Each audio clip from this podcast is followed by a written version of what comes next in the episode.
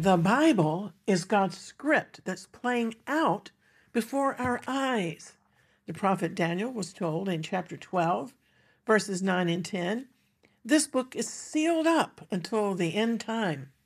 Many will be purged, purified, and refined, but the wicked will act wickedly, and none of the wicked will understand. But who will understand? The wise will understand.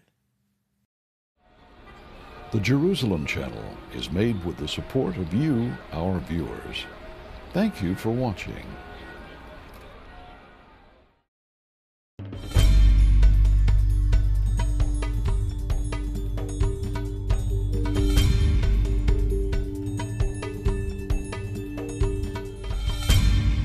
Shalom, I'm Christine Darg. The Bible is a book about the future, and it tells us that tyranny of the future Antichrist dictator will be a time of unparalleled trouble. People will struggle to survive. As we look at end-time prophetic events coming to pass, it's becoming increasingly apparent that some of the most influential tycoons are not found in governments.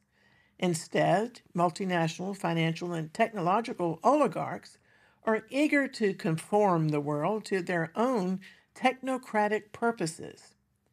Prophecy watchers are suggesting that these super wealthy tycoons could be the prophesied 10 kings or 10 influencers mentioned in Daniel 7:24, and they will give their authority and power to the beast, the Antichrist. And in return, they will receive power as kings to rule with the beast for 1 hour.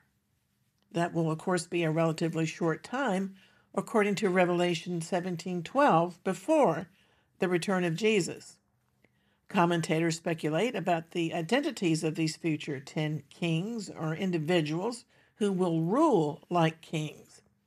Time will tell, but a compelling case might be made that the powerful tech tycoons will help the Antichrist to consolidate and enforce his tyrannical rule over the entire globe. The coming beast system will certainly require technological advances to enable the Antichrist to accomplish his global goals. Already, technocrats are greatly courted by politicians, and these tycoons partner with governments, NGOs, and financial institutions. As the wealthiest man in the world, Elon Musk is a business magnate who is also heavily involved in connecting the human brain to technology. And multi-billionaire software developer Bill Gates has spread his influence further than any other oligarch. According to a Prophecy Newswatch article by Mondo Gonzalez, Gates has now become the largest private landowner of farmland in the United States. Meanwhile, Israel is at the very center of end-time events and is continually a target by the powers of darkness.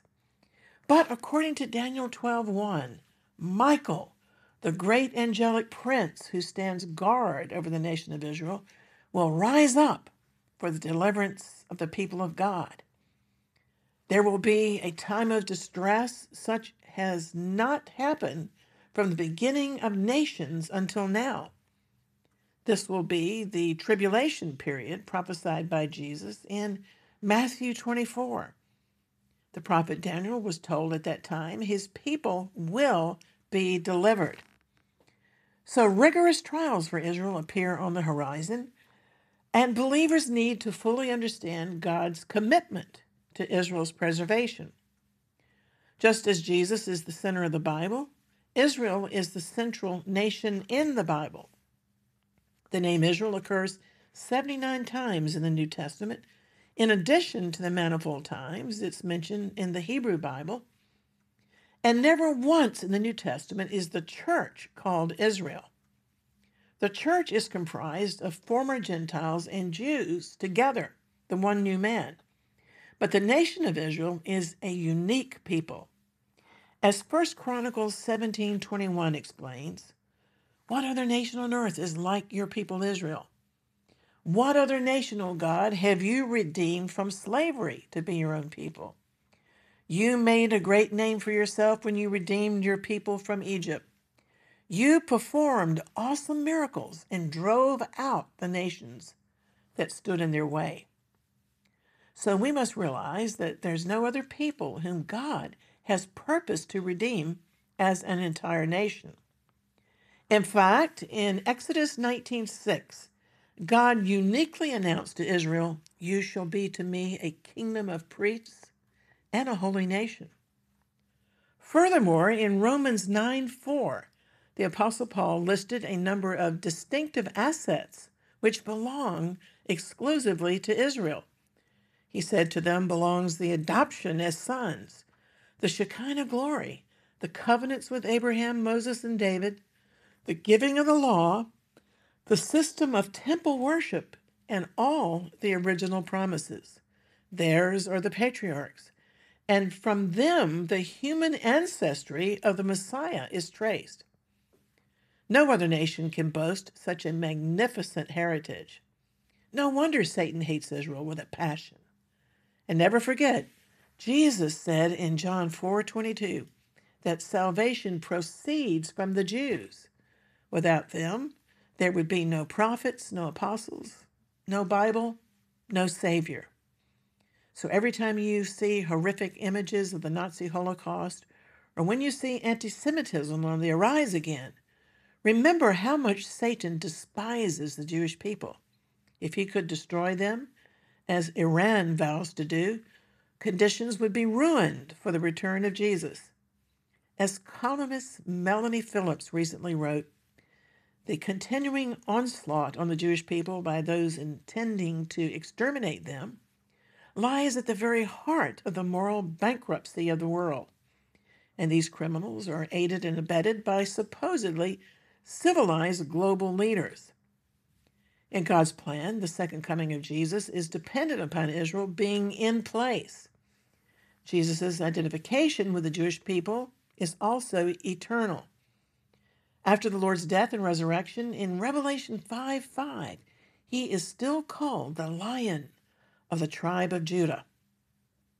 Well, long ago, God forged Abraham's family into a nation in Egypt, and then he brought them out of bondage into the Promised Land, where he established Jerusalem as their capital and center of worship.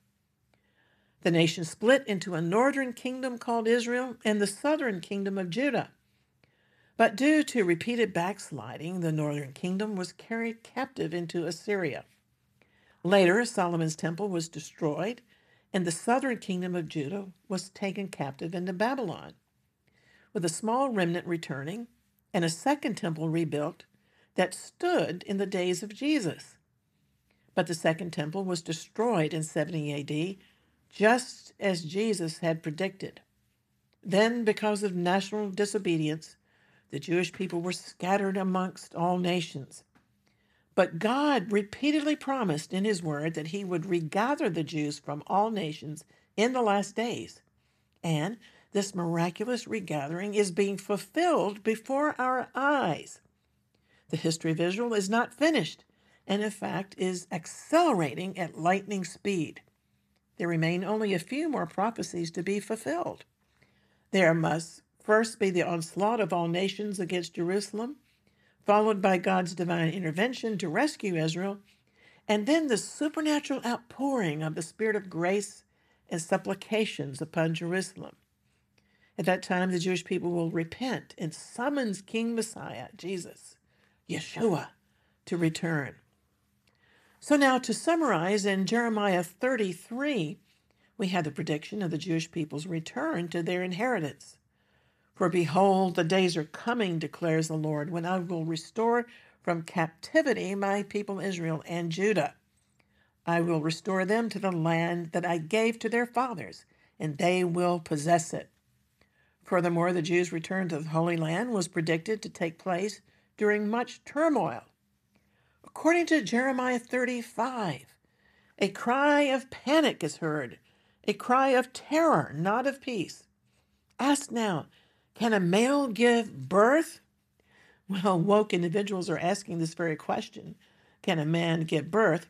But this ancient verse is describing the agony of the last days asking, why do we see every man with his hands on his stomach like a woman in travail, in labor?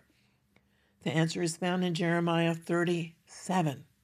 It says how awful that day will be. There will be none like it. It is the time of Jacob's trouble, but he will be saved out of it. So here the Bible teaches that the return of the Jewish people to their homeland will not immediately be a time of peace and salvation. On the contrary, their return will be accompanied by labor pains. But the promise is Israel will be saved out of it. Not from it, but out of it. Remember, the archangel Michael is going to arise to deliver Israel. And Jeremiah 30:17 is particularly poignant. The Lord declares to the beleaguered Jewish people, I will restore your health and heal your wounds, because they call you an outcast, Zion, for whom no one cares. This callous attitude describes the UN, which has issued more resolutions against the tiny nation of Israel than any other nation. The Lord speaks with the positiveness of omnipotence, because he has the power to make good his promises to Israel. However, and this is very troubling, many Christians that I've encountered in the churches over the years can't grasp the fact that God is progressively, stage by stage, restoring Israel at this time. These professing Christians stumble over the news. They consider Israel's abortions, Israel's pride marches. They're moved by Palestinian pain, and they condemn Israel because presently they don't see the Jews believing in Jesus. So these Christians discount the validity of the nation of Israel. But these Christians have not grasped God's plan and purpose for Israel's redemption, which is unfolding stage by stage, even as I speak. That redemption process is clearly described by God in Ezekiel chapters 36 to 39, and is definitely laid out as a progression. First, God planned for the Jewish people to return to their own land. Only sometime after they are resettled, and after they are rescued during the Ezekiel war that's described in chapters 38 and 39, will God pour out his Spirit upon the nation. As God says in Ezekiel 36, starting with verse 22, therefore, this is what the Lord God says, it is not for your sake that I will act, O house of Israel, but for the sake of my holy name, which you profaned when you were scattered amongst the nations. I will show the holiness of my great name. Then the nations will know that I am the Lord, when I show my holiness in you, Israel, before their eyes. For I will take you from amongst the nations and gather you out of all the countries, and I will bring you back until your own land. Whose land? He said, it is their own land. And then he said, I will also sprinkle clean water on you, and you will be clean. So this is a stage-by-stage process happening now, whether the churches fully grasp it or not. It is happening. The Jewish people have been regathered from more than 100 nations, and it's a miracle greater than the Exodus from Egypt, because bringing the Israelites out of Egypt involved their release from only one nation, but bringing the Jews home this time has involved their release from more than 100 nations. Jeremiah 31:8 declares, for I will bring them from the north and from the distant corners of the earth. Among them will be the blind and the lame, the expectant mothers and women in labor. A great company will return. Then and only then, God says, will he sprinkle clean water upon them. So it's clear that the Jewish people and the lost tribes will be regathered first, while many are still in an unrepentant condition. God's order of events messes up a lot of people's theology. Christians assume and insist that the Jewish people should believe in Isaiah 53 now. But God's order of events, stated in Ezekiel 36:26, is that all of this is going to happen after the regathering of the Jews. Then he said, I will give you a new heart and put a new spirit within you. And I will remove the heart of stone from your flesh and give you a heart of flesh. Well, as a journalist and broadcaster, I've been visiting and living in the Holy Land since 1975. And we've witnessed this progression of God's end-time plan. I'm an eyewitness. I have full confidence in God that after he has fulfilled so many prophecies about Israel's regathering, the remainder of the messianic prophecies will also be fulfilled right on God's schedule. Ezekiel 36:27 continues, I will put my spirit within you and cause you to walk in my statutes, and you will keep my judgments and do them. That's describing the new birth. Can you see the progression? Ezekiel 36:28 promises, then you will live in the land I gave your ancestors. You will be my people, and I will be your God. So Israel will come full circle in her own land. The Jews will fully return to God. So be patient with the Jewish people while all of this is unfolding, and let's not jump to judgment against the Jews like the world does all the time. Just this morning, I read in my daily Bible reading Isaiah 40, which admonishes, Comfort my people, says your God. Speak tenderly to Jerusalem and cry to her that her warfare is accomplished, that her iniquity is pardoned, for she has received of the Lord's hand double for all her sins. One of our great mentors in Jerusalem, Bible teacher Derek Prince, of blessed memory, used to point out how God asserted the divine ego, saying repeatedly, I will do these things concerning Israel in the last days. So we have to believe in the sovereignty of God. Despite our opinions and despite the high-mindedness of many theologians, Derek said God does what he wants, the way he wants, whenever he wants, and he asks no one's opinion or permission. That's the sovereignty of God. Furthermore, Isaiah 11:11 is a remarkable prophecy. God says it will come to pass that the Lord will set his hand again the second time to recover the remnant of his people from a worldwide dispersion this time. In verse 12, the Lord promised to set up a banner for the nations and assemble the outcasts of Israel and gather together the dispersed of Judah from the four corners of the earth. As I said, there are more than 100 nations from which the Jewish people have already been regathered. In fact, there's not any area of the earth from which the Jewish people have not been regathered, and also from the islands of the sea. And then God proclaimed that he will set up a banner for the nations, and he will assemble the outcast of Israel. The Hebrew word translated banner means a flag, a standard, or an ensign. But this word nes also means miracle in modern Hebrew. It seems every time we turn on the news, we see this miracle banner, the blue and white flag of Israel. The design was inspired by a prayer shawl. This banner is God's show and tell. It tells the world that God is a covenant-keeping God, and he is keeping covenant with his ancient people to restore them, so that when it's time for Jesus to return to restore the kingdom of Israel, the nation will already be in place to welcome him, saying, Baruch haba b'shem Adonai, blessed is he who comes in the name of the Lord. So Jesus is saying to Israel, I'm not coming back until you are ready to welcome me. The hearts of the Jewish people are being prepared to do this. And the exciting chapters of Zechariah 12-14 all foretell the situation in the land of Israel at the close of this age.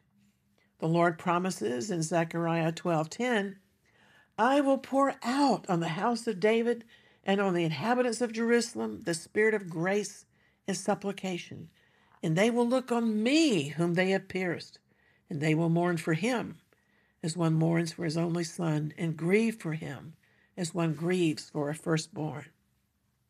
Now it's the Lord who is speaking, and he says, they will look on me whom they have pierced, and they will mourn for him as one mourns for his firstborn. So there's going to come a profound revelation of Jesus to his own people by the Holy Spirit as to who he actually is, and they will grasp his Jewishness and realize he was no Gentile Jesus, and there will be a mourning as has never been experienced in the history of Israel. There's going to be a great outcry, a great sobbing in Jerusalem, and the land shall mourn. It says every family by itself. So if you put together prophecies from both the Hebrew Bible and the New Testament, before the Lord returns, certain things must be established. The Jewish people have to be reestablished in Jerusalem and in the land because the Lord Jesus is not coming back until they are there. Then there has to be a supernatural revelation of the real identity of Jesus. What do you think Satan, the present god of this world, fears most? He fears the return of Jesus, because until Jesus comes back, Satan is the usurper. He's still the god of this world. So he must try desperately to prevent the return of Jesus. And he's doing everything he can to hinder the setting up of the scenario in Israel, which will bring back the Lord. Pray for your churches and your nations to understand the times. We pray a lot for Britain because it was the British people when Britain was a believing Christian nation. It was British Christians who opened the way for the reestablishment of Israel as a nation. It's important to know that in the last century, there was a small but very influential group of British Christians and politicians, influencers, who prayed and worked for the restoration of the Jewish people to this land. In fact, the first Zionists were British, and in that period, God blessed Britain. Britain truly was great. In Jerusalem, my husband and I have been privileged for many years to worship in the church that was founded by these British Zionists. It's Christ Church inside historic Jaffa Gate. Christ Church was the first Protestant church in the Middle East, whose founding purpose was to prepare a place of witness for the Jewish people when they returned. In fact, Christ Church is a monument to Bible prophecy, and there are many features in its architecture that resemble a synagogue. Our ministry very much supports the ongoing prophetic work of Christ Church and all of its humanitarian outreaches to both Jews and Arabs. And for many years, long time ago, I was a tour guide to the Israeli soldiers who visited that church. And by the way, this is an important point. Jesus is returning to the land of Israel, not to a land called Palestine. The name Palestine means the land of the Philistines. The Romans gave that name to the land of Israel as an anti-Semitic taunt after the Jews were conquered in 70 A.D. Maps in the back of Bibles that call Israel and Judea Palestine in the time of Jesus are historically incorrect. For example, in Matthew 2:20, the Holy Land is called the Land of Israel. That's the biblical name for the ancient land of Canaan that God gave to Abraham, Isaac, and Jacob as an everlasting possession. Psalm 105 is a remarkable psalm outlining much of the history of Israel, and it states that God has remembered his covenant forever, the word which he commanded for 1,000 generations. The covenant which he made with Abraham and his oath to Isaac, and confirmed it to Jacob for a statute to Israel, for an everlasting covenant. So this is God's unreserved commitment. He said, unconditionally, I will give the land of Canaan as the allotment of your inheritance to the descendants of Israel. Before I close today, during the time of soul searching and repentance in Israel, prior to the Day of Atonement, Yom Kippur, I want to share with you some wise words from the Hebrew for Christians website.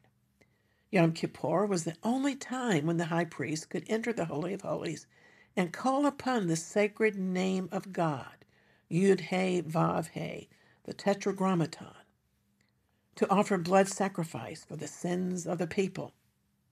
This life for a life principle is the foundation of the sacrificial system, and marked the great day of intercession made by the Jewish high priest on behalf of Israel. For this reason, Yom Kippur was also called the Day of God's Mercy, or the Day of God's Name. Since Jesus, Yeshua is his Hebrew name, secured for all humanity an everlasting atonement at Passover, how much more then is Yom Kippur, the day of Yeshua's name, Yom Hashem Yeshua. Jesus, Yeshua, is the Messiah of the world, Moshiach HaOlam, the Savior of the world. And according to Acts 4:12, he alone possesses the name above all other names. God's name was proclaimed before the Ark of the Covenant in the Holy of Holies, while atonement for sins was made through sacrificial blood.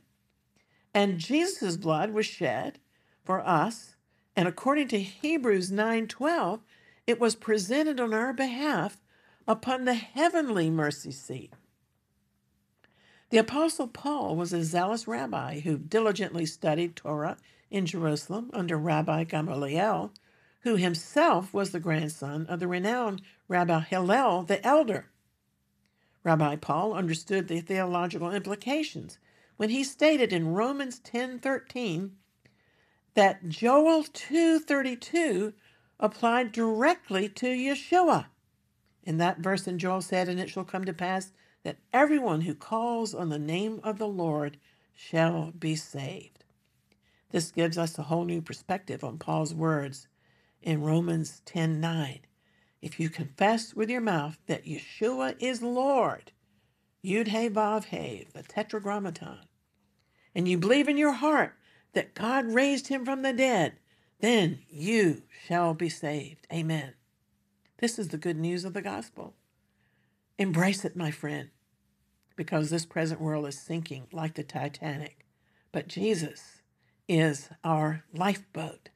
He's our ark of safety. Well, please take time to explore our website, exploits.tv, which features all our videos and reports on Bible prophecy. We invite you to sign up to receive our weekly email and at our Jerusalem Channel app, as well as our Jerusalem Channel YouTube. You can watch our library of videos available 24/7. Friends, the kingdom of God is at hand. Soon we will hear the sound of the shofar and see King Yeshua. So if you have any questions, do feel free to contact me on social media. I'll also be posting in-depth articles for you to read at my Substack site. Until next time, I'll always be contending for the faith and praying earnestly for the peace of Jerusalem. Shalom. I'm Christine Darg. Maranatha. It's hard to believe for me that it's been over 40 years now that I've been at least a spiritual citizen of the nation of Israel. Ever since my first visit to the Holy Land, it's been an intriguing and totally inspiring place to get to know the Bible better. And what a privilege it is to share these insights with you through the media of Jerusalem Channel. We now have over 300 weekly broadcasts to view online, free of charge. And just recently, one of our channel streams logged over 8 million views. But bringing these programs to a global audience does cost money. I want you to know that we really appreciate your help to make the Jerusalem Channel possible and to illuminate the Word of God in the context of the land and its people. You can give online at our website using credit or debit cards, or write to us. In the USA, your tax-deductible gifts can be sent to Box 2768, Stanton, Virginia, 24402. And in the UK, our address is Box 109, Hereford, HR4, 9XR, England. God bless you.